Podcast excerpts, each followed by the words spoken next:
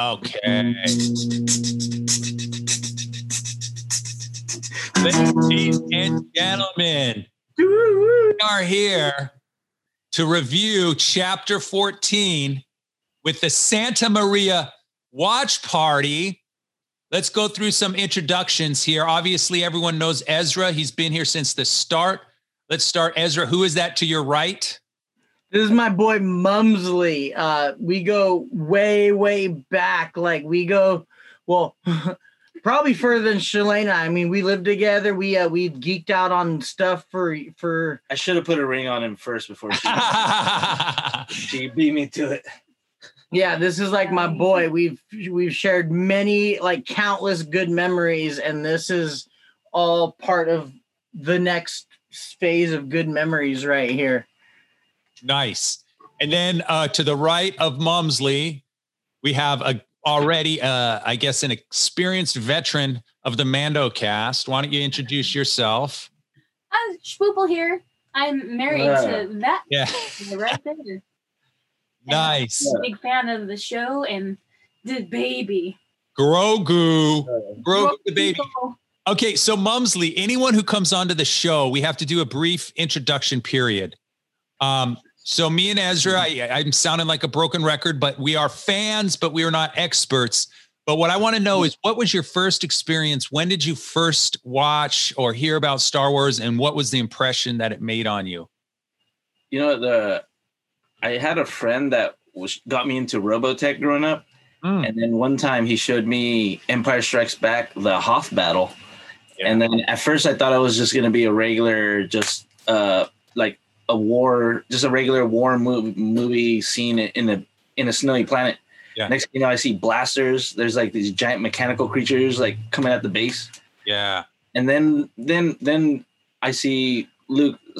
He's a pilot, and I was like, okay, cool, he's a pilot. Then all of a sudden he gets out of, because that was my first introduction to it. Then he gets out of his pilot and then he starts hacking away with his lightsaber, and I was like, wait, there's blasters and they have swords. I'm like, okay, I'm in. And so ever since then, I was just completely in. I watched them all like totally out of order, and then once I because I was just watching them to watch them, and once I learned that there was actually an order, I'm like, wait a minute, okay, because I was like 13 or 14. Yeah, and it was very eye opening, because during that time I was getting into role playing games and more storylines and stuff, so I was actually paying attention to that kind of stuff more. Then I learned that there's so much lore behind it. Yeah. Started looking at some of that, but yeah. Have you ever dove into any of the recent Star Wars universe RPGs? I played the online one, okay. Knights of the Old Republic. Okay. The Jedi Fallen Order game that came out. Yeah. Interestingly enough, that game was originally made by George Lucas, like right when the Disney purchase happened, and it was originally going to be called Star Wars 1313, which actually had to do with Boba Fett, and it was actually going to be a bounty hunter game about the Empire's underbelly in Coruscant, and the game was originally supposed to be that, and then the Disney purchase happened. Okay, and they said, let's do Jedi Fallen Order, and they just took the game engine and everything that was doing behind it. They switched it. Wow, that's deep. I didn't know any of that stuff. So we got Joe Gorman here. I know. So, okay. Speaking of Boba Fett, uh-oh, what's going on, guys? I don't think they're going to – I saw the Slave One ship, and I was like, all right, they teased him once. Yeah. And then I saw that flying in. I was like, no, that can't be it. And I'm like still in denial. And then I was like, okay, it is him. That Slave One ship, small story, I stole that ship one time from a toy store. Nice. So, criminal. Yeah, dude. It was like that big. It was like as big as my chest. And then I asked the guy at this toy store, I'm like, hey, can you go check on this other figure that I knew they didn't have any up front? And then he went to the back, and I sent him to the back. It was the only guy working at the time. And then they had that Slave One in front, and then I just grabbed it and took off. I was like 14. Nice. Awesome. You have that toy? No, I wish, man. That was one of like old school ones too. Yeah. Nice. So he was a huge part of the story. So like we were talking before we hit record, this one, as far as time goes, it's I mean, it's a 34-minute, but probably the story is only 30 minutes due to credits and intro. But here's the thing. I don't mind stories being shorter if it puts together as much of the story as this last one did. And this one I just felt was like, wow, so many things came to fruition. I don't know where to even start. I guess we could start with Boba Fett wanting his armor back. I wanted to throw this out as conversation, and this has nothing to do with the storyline that we watched.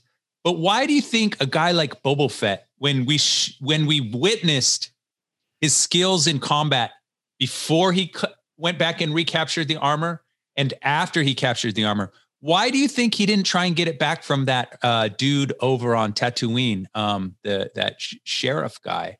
From Cobb Vanth. We've been trying to figure that out, and I kind of knew the question was coming. Yeah. I don't know if we have a good answer because, as we told you before, Shalane and I and Louise, we all did a lot of research for this round. Okay. And nobody anywhere seems to have any type of good answer except for this one. And let me know if I'm stepping on toes here because he's supposed to be the guest. Okay. But I thought that, well, I think he knew he had a tie, some sort of tie to Mando. There was a little bit of an understanding because Boba Fett doesn't just dive into things foolishly. He's a researcher. I mean, he's a bounty hunter, so he collects data. He does. So for him to kind of step back and be like, hold on, before I try to get this armor back. But it does bring the question, why didn't he try to get it before if he knew him? I think maybe, you know, bounty hunters, the one thing that bounty hunters seem to thrive on is a general purpose beyond bounty hunting. And so I think Boba Fett, for probably decades then from that point, was like, well, I was a hunter. Maybe he needed to not do anything and kind of, what do I need it for? You know, maybe he decided that, and then he found somebody that he could get it from that was worthy, because he probably could have went and got it any time from Cobb Vanth, but what was he going to do with it then? I think he has a hunch. I think he has a thinking that I'll need it. I'll get it when I need it. And now we need it. I think so. Let me. I like where you just went with that. So maybe when he saw that Cobb Vanth had it, maybe there was something inside him that said, "Well, he's serving a greater good with that armor for now, because he saved those villagers, and it seemed like he kept away those the miners who had tried to invade the." So maybe there was a part of him, even though, you know what? It's interesting. I've been using the term amoral to describe both Mandalorian, and I was about to call Boba Fett that, but it seems like that's not the case because there is morality in all of their decision-making. And we've seen that again and again. And so maybe when Cobb Vanth had it, he was just like, all right, it's cool. I can live out here with the sand people for a while. I can learn their weapons. I can learn how to survive. But then he saw this other Mandalorian take it, and he's like, time out. This guy already has Beskar armor. Why does he need my shit? Yeah. Right? Maybe. And then he goes, okay, I got to follow this guy. What was I going to say? Shoot, there was another offshoot I was going to do on that. I think he was definitely doing some soul searching while he was probably watching Cobb Vanth in the distance with the armor. Yeah. There's this one Star Wars novel called Aftermath. Okay. And in there, it's supposed to be canon too.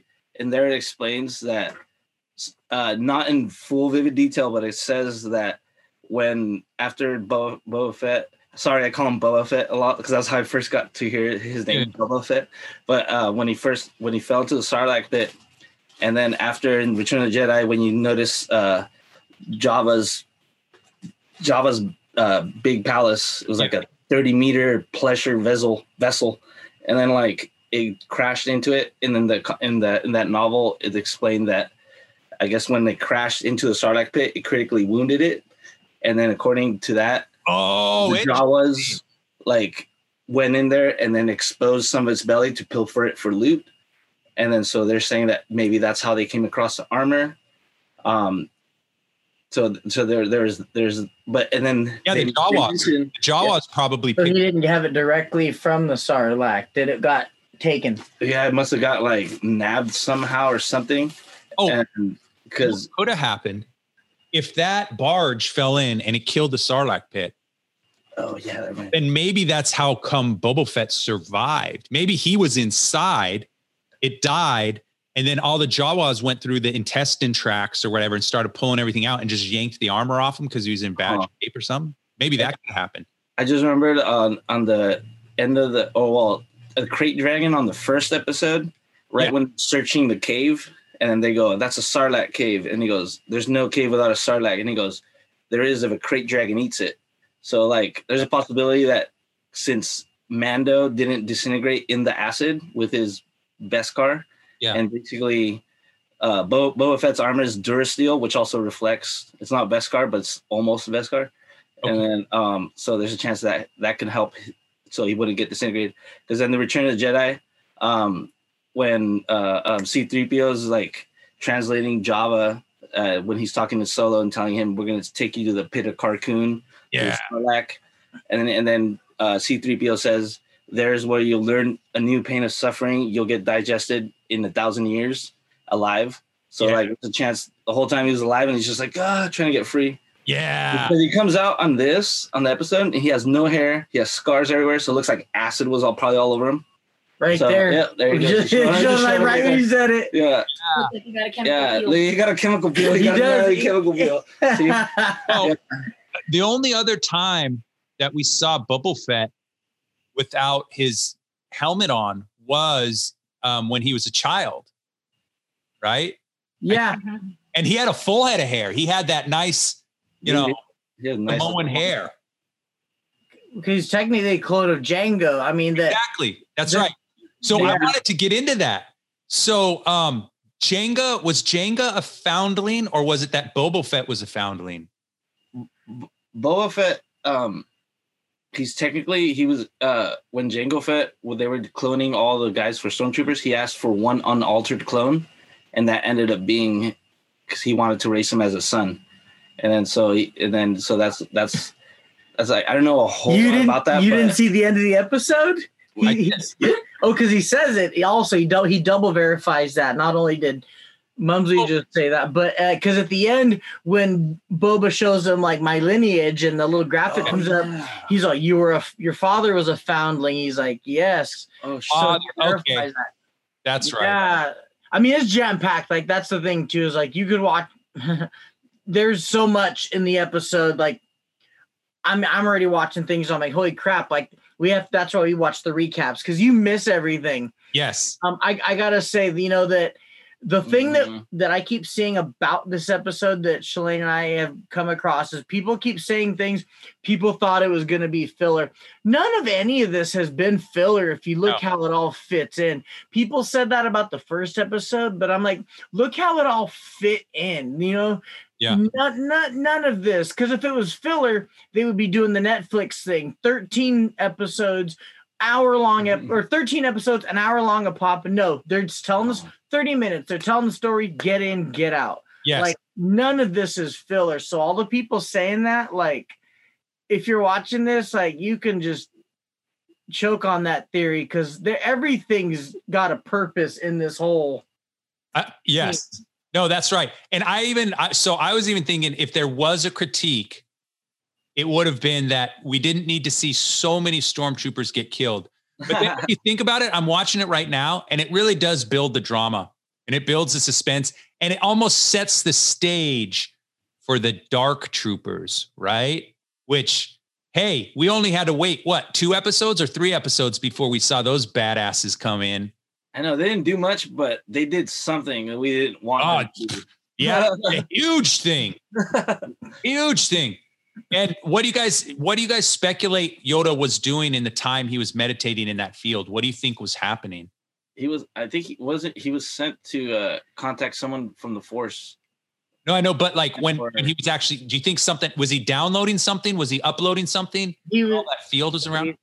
I think he was like reaching out, kind of like Professor X with And then he's kind of like putting all the feelers out there. Like a general X-Men signal for whatever. Because at this point, he's all, the question is what Jedi are left alive. He made himself like a beacon. Okay. There you go. Yeah, like, that's hey, who's left? Yeah. Anybody? Who's left alive? Can I get a show of hands? Any Jedi out there? Any Jedi at all? Yeah. Anybody? It's something that's not simple, but that's what it is. Because right now at this point, there aren't a lot of Jedi left. I mean, from what we've seen researching, it's Ahsoka, it's Luke, possibly Ezra Bridger, the one that Cal, the one that's in Jedi Fallen Order. Yeah. So really, it's like it's barely a handful of Jedi left that he could be contacting. Oh my God. If that beacon went out and Ezra comes back. There's a possibility. I honestly feel like it's a reach. Yeah. Only because they then you start jam packing it too much. I think if I had to say something I don't want to see them do is don't jam pack it. That's what the error was with Rise of Skywalker, and that's what people don't like about what they did in like even Endgame, other things that aren't Star Wars. Like you're just fitting like too much luggage into your suitcase. Like, hey. Yeah. Let it flow, just and right. The fact that right at the end he touches on he already wants to bring back Mayfield, Bill Burr's character. Oh my God, dude, we have to talk about that. I mean, keep going on your train of thought, but that needs. No, that's all. Like I think bringing Ezra, you can only bring back one more Jedi besides Ahsoka. He's not gonna. Okay. But if you're betting, if we were like, all right, place your bets now. If this was Vegas, you'd either bet on like it's either like. 2-1 odds that it's gonna be 3-1 odds it's gonna be Luke, or like 5-6-1 odds that it's gonna be like Ezra Bridger, and nobody else really at this point, except for bringing Ahsoka back. Well, Ahsoka, I think she'll probably be back. I think that could be like a top off to the season finale, because when the season started, I was thinking, okay, yeah, he's taking him to where the child needs to be with his kind. Yeah, he takes him and he gets him there, and then it's like, okay, now what? But the way it just keeps branching out more, now it's like, okay, I see season 3 almost unfolding in a matter. It's just, nice little package. Well, me and Ezra in every one of these podcasts we've done, we've been talking about, well, what about this piece or what about that piece? And I think these pieces are all coming together nicely. I mean, my God, a holy trinity campaigning. You have the Mandalorian. You have Boba Fett, and then you also have I forgot her name. Bo-Katan. No, not Bo-Katan. The three people. So Boba Fett says we're indebted to you now, and so now there's this trio. Oh, Fennec. Fennec. Yeah. This is what I thought was going to happen. Fennec Shand with the Marshal, and yeah, exactly. 2 episodes back when they did the siege and he had those other 2, like having a 3-party adventuring type team.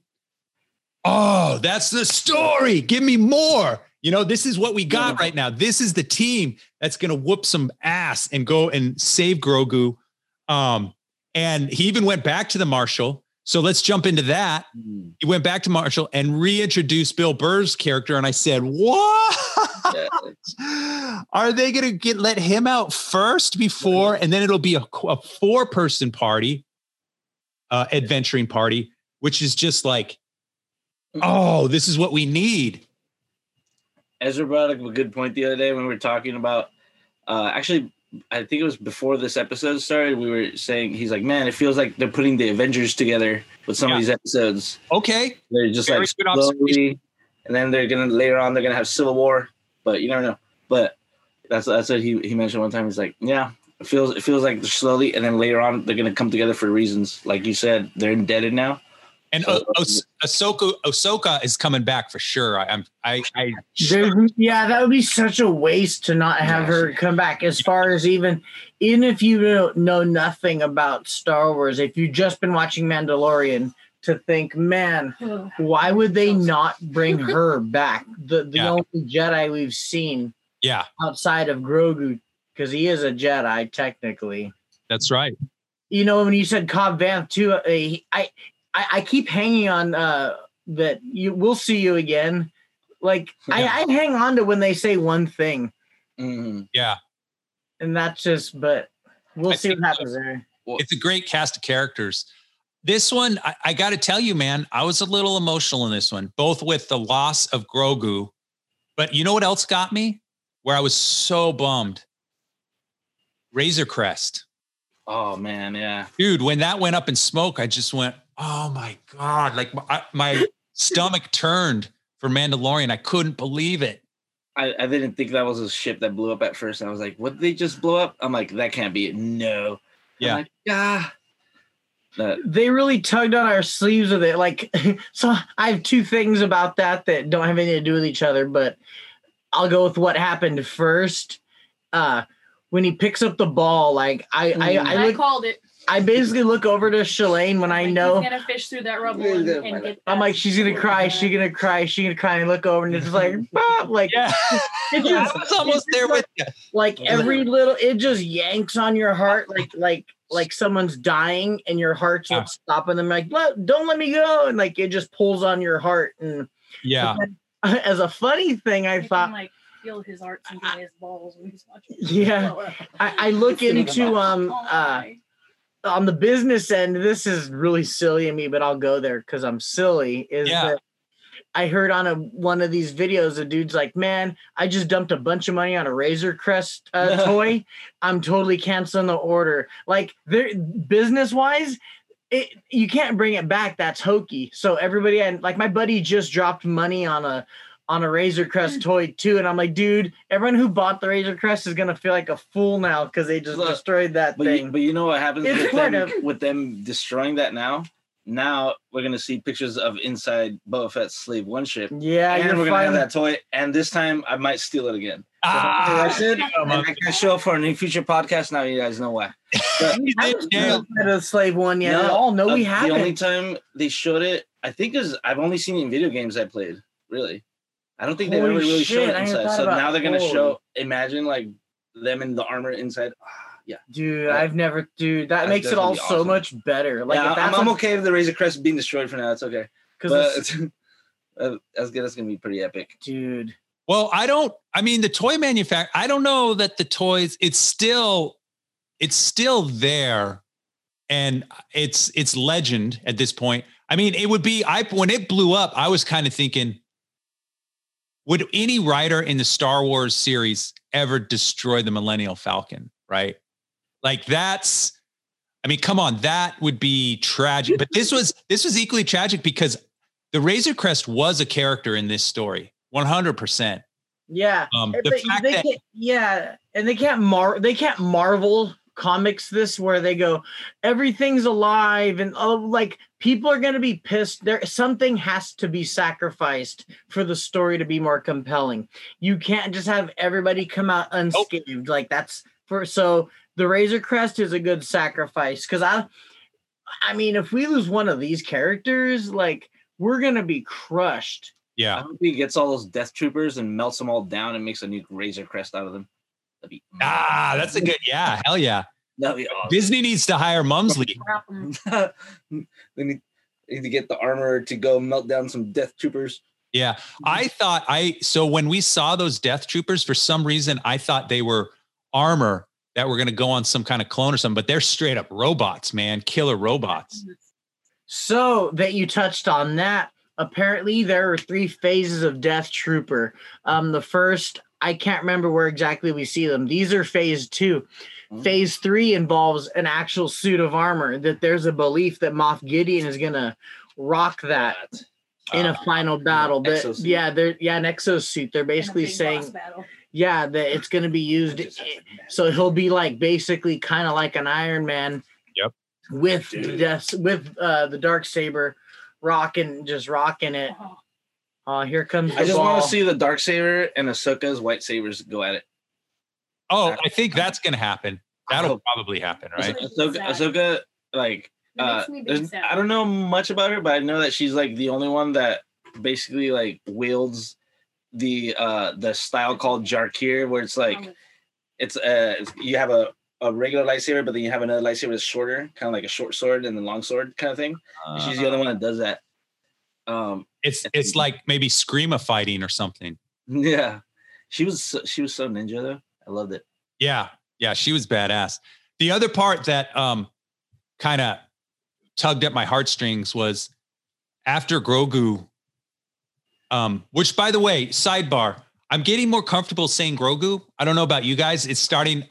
I still kind of want to default to Baby Yoda because it's more cute, but Grogu, I think I'm getting used to saying that. It's growing on me. I don't know how you guys feel. It was more really, it was controversial last week on our podcast. It was controversial, but I think for me, I keep saying Grogu. And it's kind of like, okay, we're here. We've arrived. That's his name. We got to all deal with it.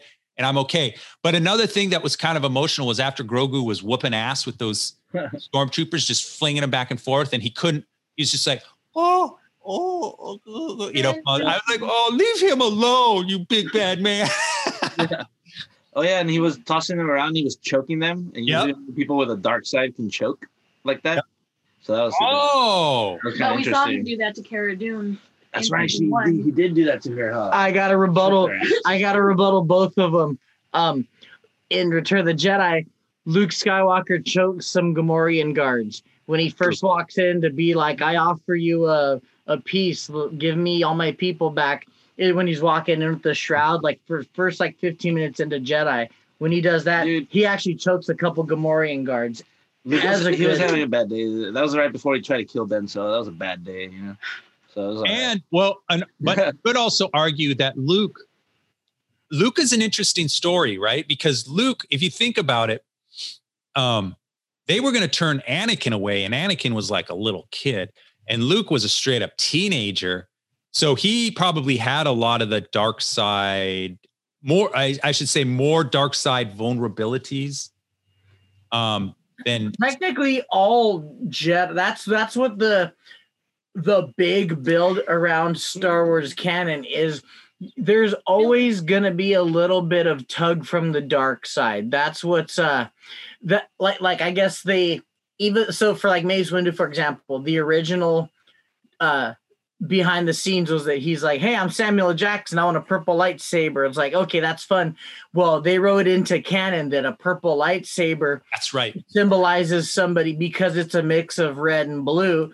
It symbolizes somebody who, yes, he is good, but he's not afraid to kind of do what needs to be done. Mm-hmm. Because each person's kyber crystal, it calls to you, and the kyber crystal, which activates your lightsaber, basically kind of plays that's what it says about him, that there are different types of Jedi. They're not just all goody washed and like, we're here for the good. Like, just like real life, there's temptation from evil all the time. And Star Wars has always done that symbolically. Like, hey, no matter how, like even preachers get tempted by things. Like no matter how holy you say you are, or how good you say you are, there's always something that tugs on you like, hey, temptation. Yes, I think. And so if we were to apply that to the psychology of, you know, like I would say what we would call just modern human type science, Carl Jung talked about the shadow self. And if you don't learn how to integrate the shadow into your everyday integration, the shadow subconscious, then you may act out and become, and that may revert, and then you'll end up being quote unquote evil or doing all these bad things. Yeah, it makes sense. It's why we do things like once in a while dabble in drugs or gamble or do things like look at people and have impure thoughts. Like there's scratches when we're humans. We're raw. Is that why the Jedi always use the word like don't be tempted by the dark side? Because it's always that possibility that, yeah, you're good. But then all of a sudden, you can get. Yeah, because they think you get a taste like that's something you're not supposed to eat. And all of a sudden like, oh. So that is interesting. So let's do a deep dive on this concept of the morality within the Star Wars universe, because we know that the dark side is like all the way over here with corruption, pain, and suffering. And then we know that the light side of the force is all the way over here. Now, why what are the main factors that tempt you to go over to here on the dark side when you know that your life will involve, like, we know the Emperor, sorry, excuse me, I apologize. We know that the Emperor, he's warped and very ugly looking. We know that Darth Vader, his evil consumed him so much he fell into fire and he became this like half machine, half man. And we also know that whenever there's the like Darth Maul or Kylo Ren, like they become mutated. Yet this pull is so strong to the dark side. What is it that keeps pulling away good people over to that side? I think it's because it's easy. I mean, I think back to almost like social media influences in a way, because like it's easier to go and hate on someone than it is to sit there and praise. Oh, kind of like it's easier to give into the dark side because it's a lot easier to tap into that fear and anger because there's always something that's going to piss you off no matter how good you are. And so I think it's something like that, because like you can tap into that power a lot faster instead of taking the patience to understand something and grow with it as like the light side would. Yeah, that's how I take it. I think another thing that and it just drives me just bonkers about that makes me mad when I hear them talk about the bad side is about fear. And I apply it to real life about fear leading to anger and hate, because it's the cornerstone of racism, really. Yeah. That when you fear, when you don't know, you're like, oh, like they're a different color, I don't know. So now you start building fear and then building into anger, like because fear triggers our negative, our natural response to be defensive as a defense mechanism. Now that's something that they touch on in Star Wars. They're always saying like, hey, you know, fear leads to the dark side, but how is any human at all or any being supposed to just live without fear? That's careless, because without fear, you don't build defense. If you just went into everything, if you went into things without fear, you would just clumsily, like, you'd be like, oh, don't walk off that cliff. I'm not afraid to walk off a cliff. I'm not afraid to stick my hand in fire. I'm not afraid, dude, those things hurt you. Like, some fear will protect you a little bit. Yeah. So I can see how, like back in Revenge of the Sith, that's what he's told. He's like, hey, if I have power too, it's another thing is to turn on to power. If I think you can save your life, because you can save Padme's life if you. So they're just this idea that you can do something that you couldn't do before is what turns Jedi into being tempted by the dark side, because they want to, and they have good intentions. It's like what I say I am. I'm a positive person that uses negative weapons. Like you mean to do well with a gun, but it starts tempting you with other things it can do, just the way that they do in Star Wars, where they're like, oh, hey, you can wield this. Like, wouldn't you love to have this? Yeah. I'm not going to say, no, I don't want this power. So that's what tempts them. Yeah. I think that too. Obviously, the fear and the quickness. I really like Mumsley's take on the, we're all entertainers, and so there's, for me, there. I don't know if anyone has said this, but I think this. It's always easier to be a critic than a creator, but I always want to strive to be a creator. But nowadays, everyone wants to critique. Like TMZ is a perfect example, right? Not to. I guess I'm being a critique of the critiquers, but like it's so easy to set up a sensationalized website and just shit on and catch people in their worst moments. Like that's what they're trying to do.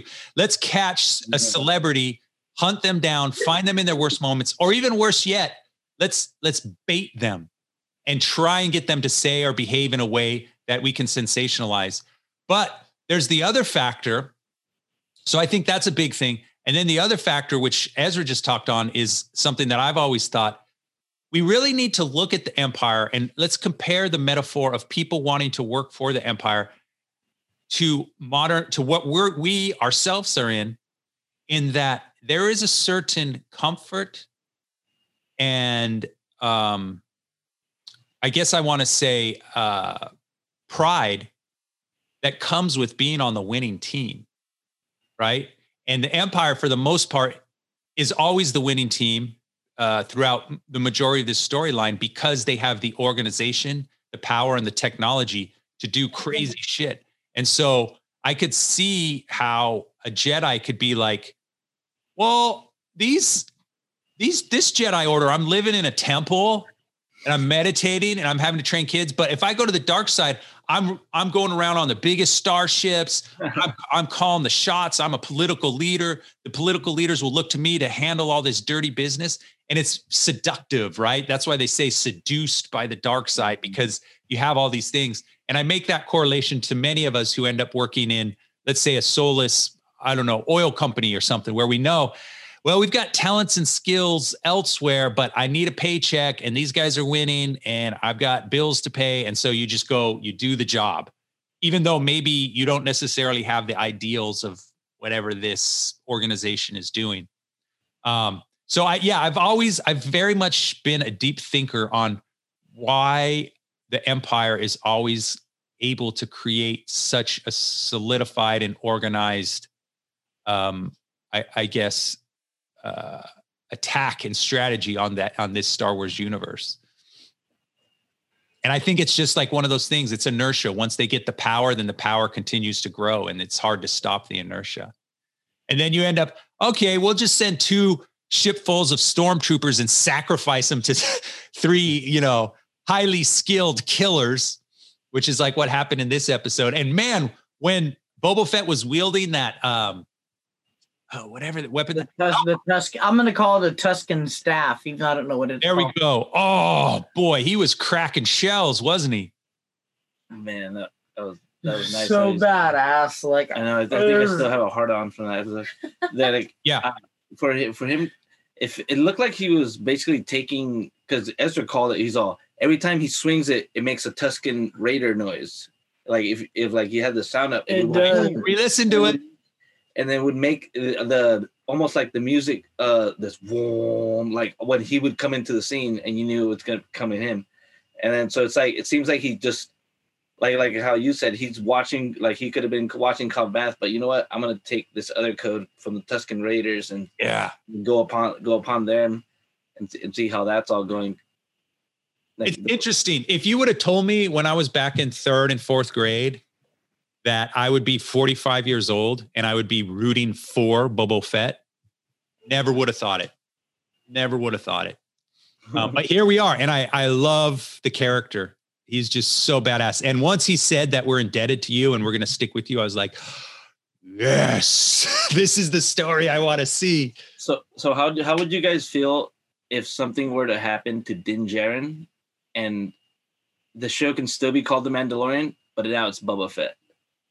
Like it would still be The Mandalorian, but what about if something were to happen? Well, yeah. So me and Ezra covered this in a couple of previous ones. I'm okay. Well, so we have, who was the other Mandalorian? I just drew a blank on her name. Bo-Katan. So we have Bo-Katan and that trio, which I would watch a series of that. I mean, just sign me up. I'm watching it. The Night Owls. What's up? They're called the Night Owls, I guess. The Night Owls. Things just a little slightly up. Okay. Tilted. So I'm on board. Yeah. If it ends up being Boba Fett, then yeah, I'm down. That could be interesting for sure. Well, here's the thing with Boba Fett. Like, so I'll kind of do my little spiel on Boba Fett. The thing that originally turned everybody on to The Mandalorian was there's always been this disgustingly huge fascination for Boba Fett. And I'm going to come right out and say he wasn't one of my favorites only because I felt it was like, it's like people hyping up a show. I knew so many people that had a hard on for Boba Fett. Yeah. How do you? He's in a grand total of less than 15 minutes of the whole entire original trilogy. Right. You rarely see him. Right. Why is it that people, and I know, I mean, the amount of people I know that are like, Boba Fett, I'm like, how the hell has this guy only done like 15 minutes of work and gotten so much fame? Like put up there as one, his figure's worth one of the most. Like people want to know, people research and maybe it's the mystery. Yeah. And that's what brought people to The Mandalorian, because when Mandalorian first was advertised, it wasn't sold as the Baby Yoda thing. No one even knew that he existed. So, yeah. And Mandalorian stories had been told already via the Clone Wars with like Bo-Katan, Pre Vizsla, all of those. That tale had been told. So what was it that it was that people were just itching for and hungry for a live action Mandalorian story, because they know there's a tie. Like, hey, is Boba Fett? This has been since episode one of season one. Will Boba Fett be in this? Because he's a Mandalorian. Even the when he first saves Fennec, and it turned out it was him. Yeah. The second people, oh my god, it's gonna. That's why it was. People thought, is this gonna be about Boba Fett? And I'm willing to bet like 10 to 15% of people tuned in just to see, is this gonna be about him? Now it is. To an extent. I know I tuned in because it drew my attention right away, and it felt like a Western. I had read something a while back that talked about Return of the Jedi, and then that one, the beginning scene where Luke breaks Han Solo out of Jabba's palace and everything. That originally was supposed to be a way bigger scene than it was. Like I had read that Boba Fett was supposed to be the main antagonist. And then he was actually supposed to play a way bigger role. Like they were supposed to have a huge showdown and everything. Oh, be way bigger. So, but yeah, you're right. Like he barely comes out on there, but it's I think it's because like it's all his weaponry and everything. It's just, he's just so practical when it comes to going against Jedi. They're basically the only ones that can stand against them. I think I might be able to. Number one, I totally get what you're saying, Ezra, is that so many people hype on him that it's easy to kind of be like, I don't know, maybe a bubblegum pop song or something where you go, why is everyone like this? Too many, or no, I don't like this because so many people like this, right? Yeah, that's how I am. But I'll try and give you the psychology of maybe someone kind of in my generation or Ed Rubin's generation where we were kids growing up. And so I can tell you the psychology behind Boba Fett's mystique is because we all knew Vader was the villain. But we knew a lot about Vader because he was so much a part of the thing. So he was definitely the storyline was the protagonist and antagonist, and he was the antagonist. But Boba Fett was this enigma that we all wondered about. And also if, you know, I bet if we were to talk with a lot of Star Wars fans from my generation, we would all probably say, yeah, we liked Luke, but everyone loved Han Solo. Like something about his attitude was just like, yes, we get behind that attitude. It's kind of I want to say it's an American attitude. He's just like arrogant, and confident, and he's kind of disheveled. Like anything can go wrong at any moment with him. And so when he's captured and taken away by this guy, we're like, wait a minute, who is this mysterious character? You know, and then he's pretty bad. You're right. He doesn't have much scene, but you can tell even when Han Solo, and I had that sound clip in my soundboard on our first episode where Han is just coming out of the carbonation and his eyes isn't so good. He's like, Boba Fett.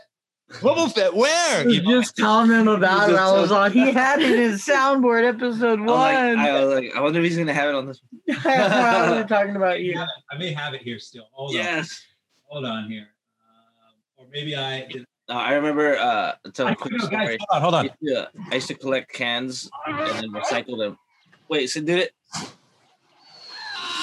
That was Boba Fett screaming right there. Okay, so here we go. You may not hear it. It's too faint. Yeah, you can hear it. That's Boba Fett. It's an unbecoming scream, but whatever, you know. I used to collect when I was like 13, 14. I used to jump in the recycle bins and around apartment complexes where I lived, and then go in there and get recycled cans and recycle them for video games, right?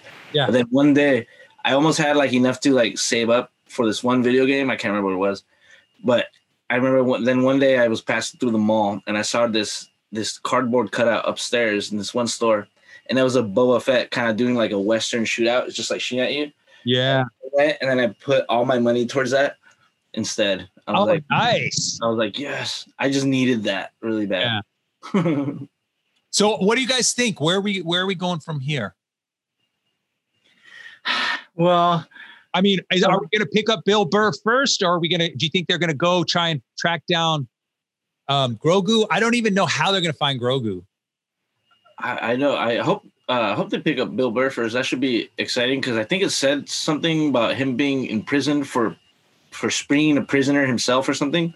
So that could be pretty fun. They've got to get him, because there's going to be kind of a, I thought about this. I actually put a little bit of thought into it, that in the process of getting Bill Burr is going to create something else they have to work with, because the one thing, besides them kind of doing their own thing, it just popped in my head about 3 seconds ago. He has a level of diplomatic immunity, Mando does, because he has saved some Republic. Yeah, saved some Republic people, because there was that in the Cold Planet, not Hoth, but when they go with the spiders or whatever the hell, all that big old. Good point. The most filler episode, if I'm going to use that, if I'm going to go through. So when they're like, well, we're not going to save you, but we're not going to capture you. Yeah. Is he going to be able to come in with Cara Dune? Is she going with, because she's been given carte blanche. So if he brings in all these people who kind of sign off for him. Then technically he'll be her prisoner, and she's got to keep an eye on him and make sure that he doesn't escape. But is he going to talk some Republic into helping? Because the most Star Wars thing you can have besides Jedi versus Sith is Republic versus either First Order or Empire. So there, are we going to see something that leads to the dog fight? And is he going to go be like, hey, let me have him back? And he gets caught. And is he going to be like, oh, why are you trying to take him? Here's why. Then they're like, okay, we've been after Moff Gideon also, because we knew he was doing some evil crap.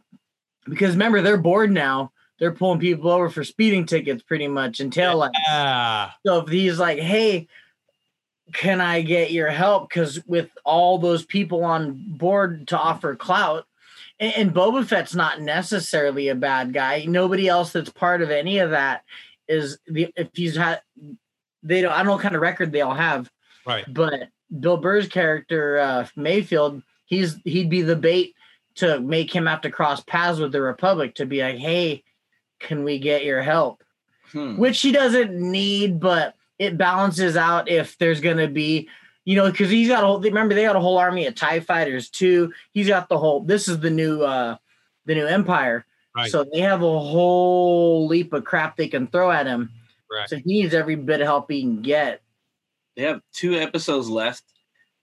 I won't get my feelings hurt if I somehow see a scene where Grogu just accidentally uses some force power against a good guy.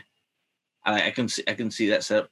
That would be awesome, because then it would be like, maybe he's going to his dark side. Let's leave him alone. I can see that twist.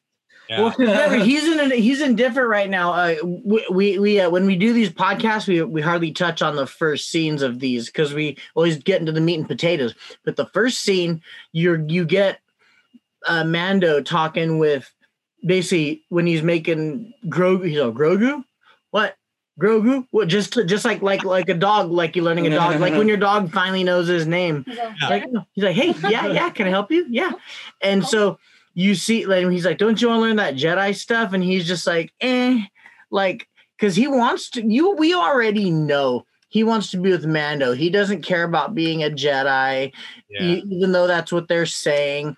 We know because he has always been whored around. And there's nothing wrong with not being turned on to the dark, the Jedi side. Like, why would he want to have to go be a Jedi? Being a Jedi is a pain in the ass too. It's not fun. Maybe Grogu just wants to travel the land, and that's what Mando does, travel the land. Like, hey, aren't we just going to go bag and tag us fools for the rest of our lives? I can do that and be happy with it. When the armor gave, what's his name? The crest of him. He gave Grogu a pendant also, but they haven't really, is it seen his little thing? Yeah, they haven't really showed that yet. But she did say, now you're a clan of two.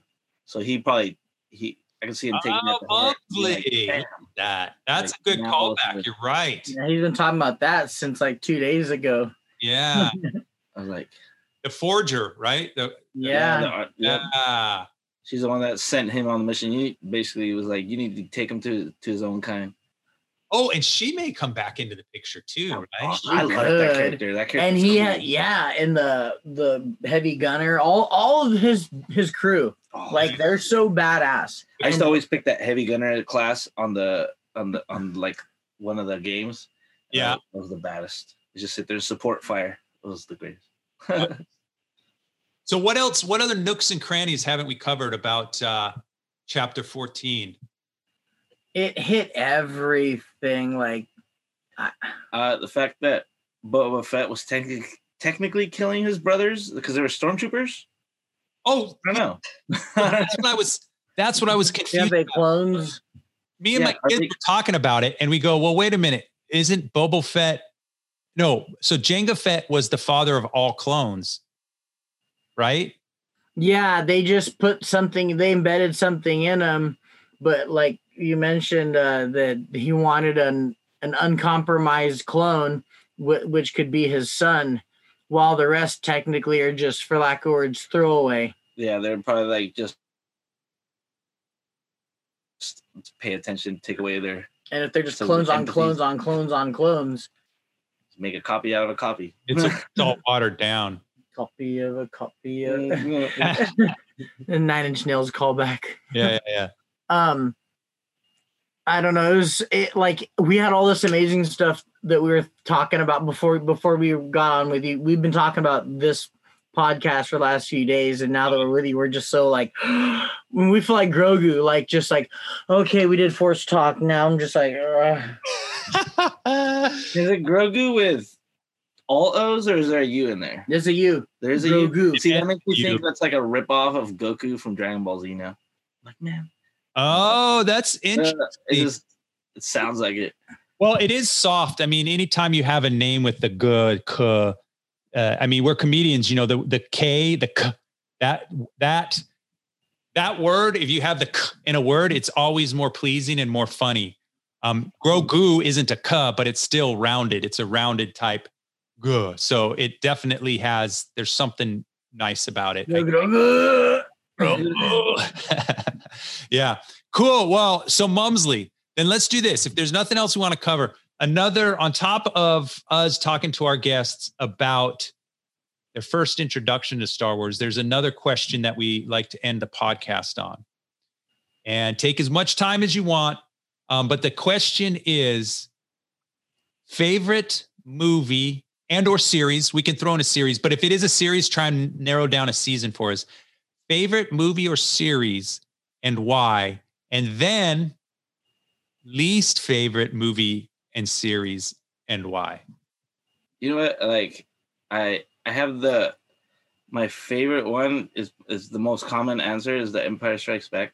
That was my first one. And I was just went into it blind. Yeah. So that's why. And then every time I would play the video games, I would just so look forward to that battle because they'd always do that battle pretty good. Yeah. So that always ends up being my favorite one. Okay. And ironically enough, my worst one is also Empire Strikes Back because as a kid, the way it ended, it didn't make sense to me because I was used to just all happy and good American endings. Yeah, yeah. Like, what's this? Yeah. What's this? And then luckily, I had the next movie so I could piece it together during the time. But I was just dumbfounded. I was like, they can't end it like this. I'm like, what's going on? And so that ends up being like my worst and my favorite one, like as far as thinking about it, because there's I haven't really actually watched Rebels or Clone Wars, the animated series yet. To be honest, I haven't really watched those yet. Me either. I feel bad. We got some catching up to do. No, but yeah, like. I would say, you know what? I would say something. Well, I don't know. They've been both so helpful for me to kind of fill in the storyline on Mandalorian, but Rebels is a really fun one. And I think it's only 3 seasons. Like, honestly, I'm still in the middle of Clone Wars. Rebels is like 5. Oh, is it 5? Yeah. So here's what I tell people, and I'll use this as a tool for everybody that's been tuning in with us too. There's really nothing wrong with using YouTube to catch up. Yeah. This guy owes us a shout out. I don't care. I'm going to hit him up. This guy, we're watching him now, the Star Wars Theory guy. Okay. He does such good, okay, so let's say you don't have hours and hours to dedicate to watching this crap. He will fill in, he'll give you a nice, an overview. Yeah. And if it's you want a certain angle of it, well, I want to know what role the Mandalorians played in Clone Wars. He's got a video on that. I want to know the role of, why Ezra Bridger is still alive, or any question you have, he's touched on it all.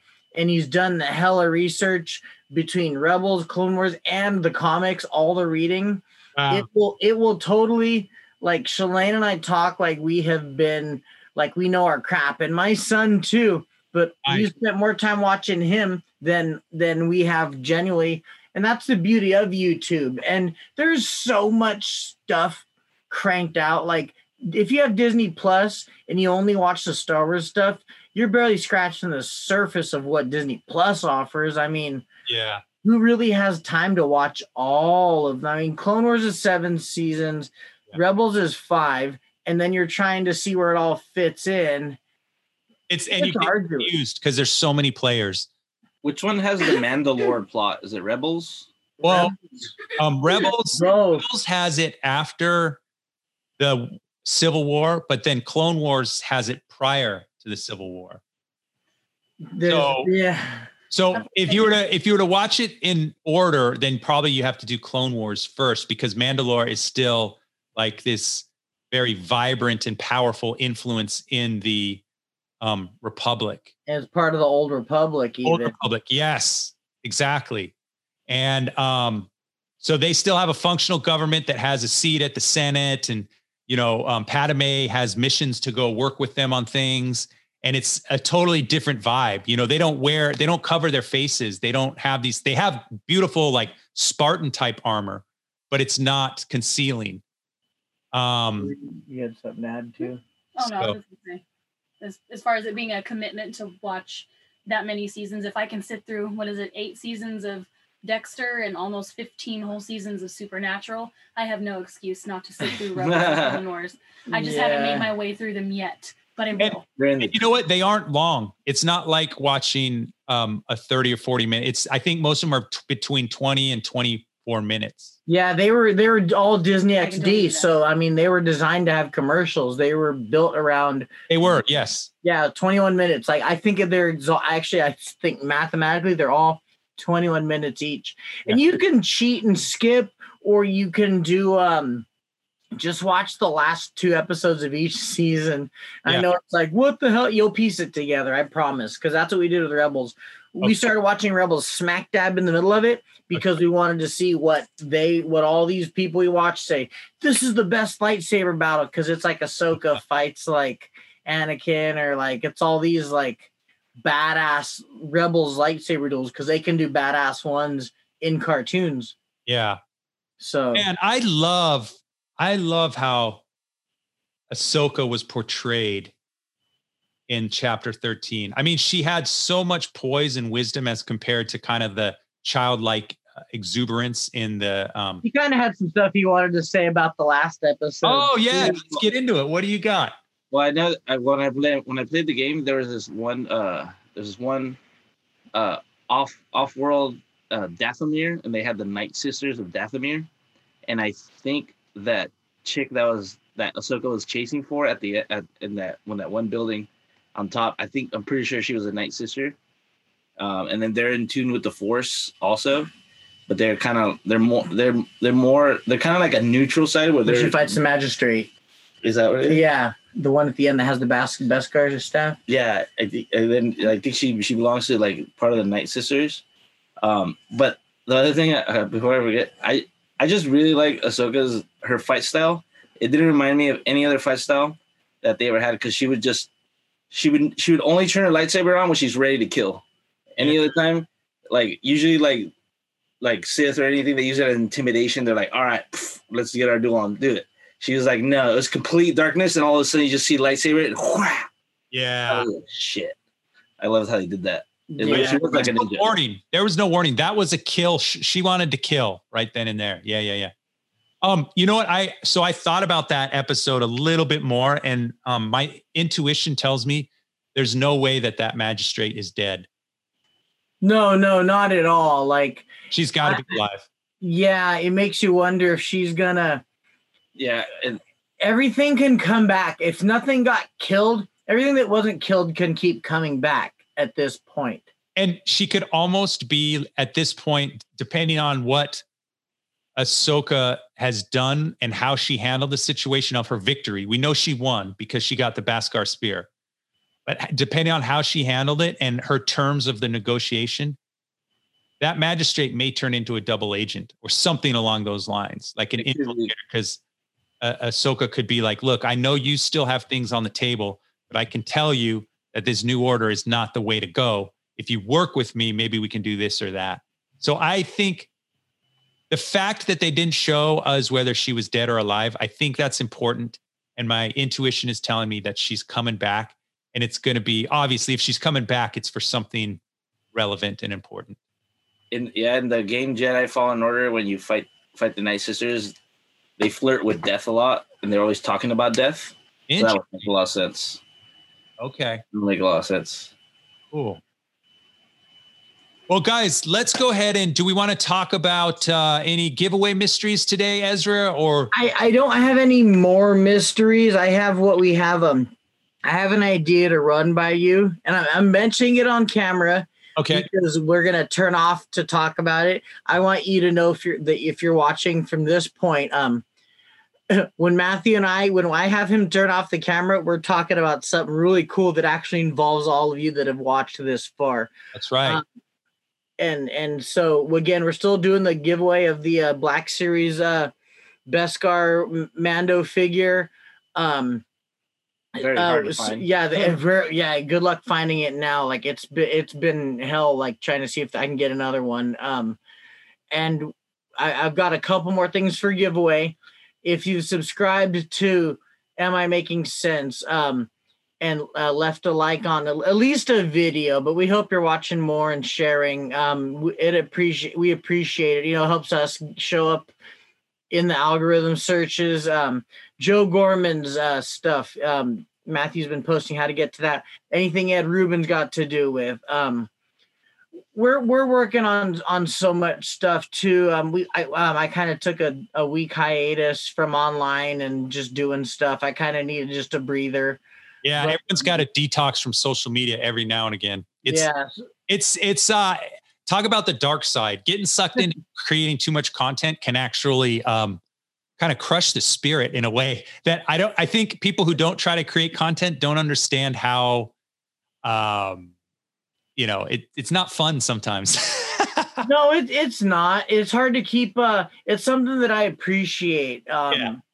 I'll peel back the curtain a little bit. And when you're trying to be someone who creates consistent content that people like, it requires a consistency from the creator. And it's hard to be on, like, all right, camera's on.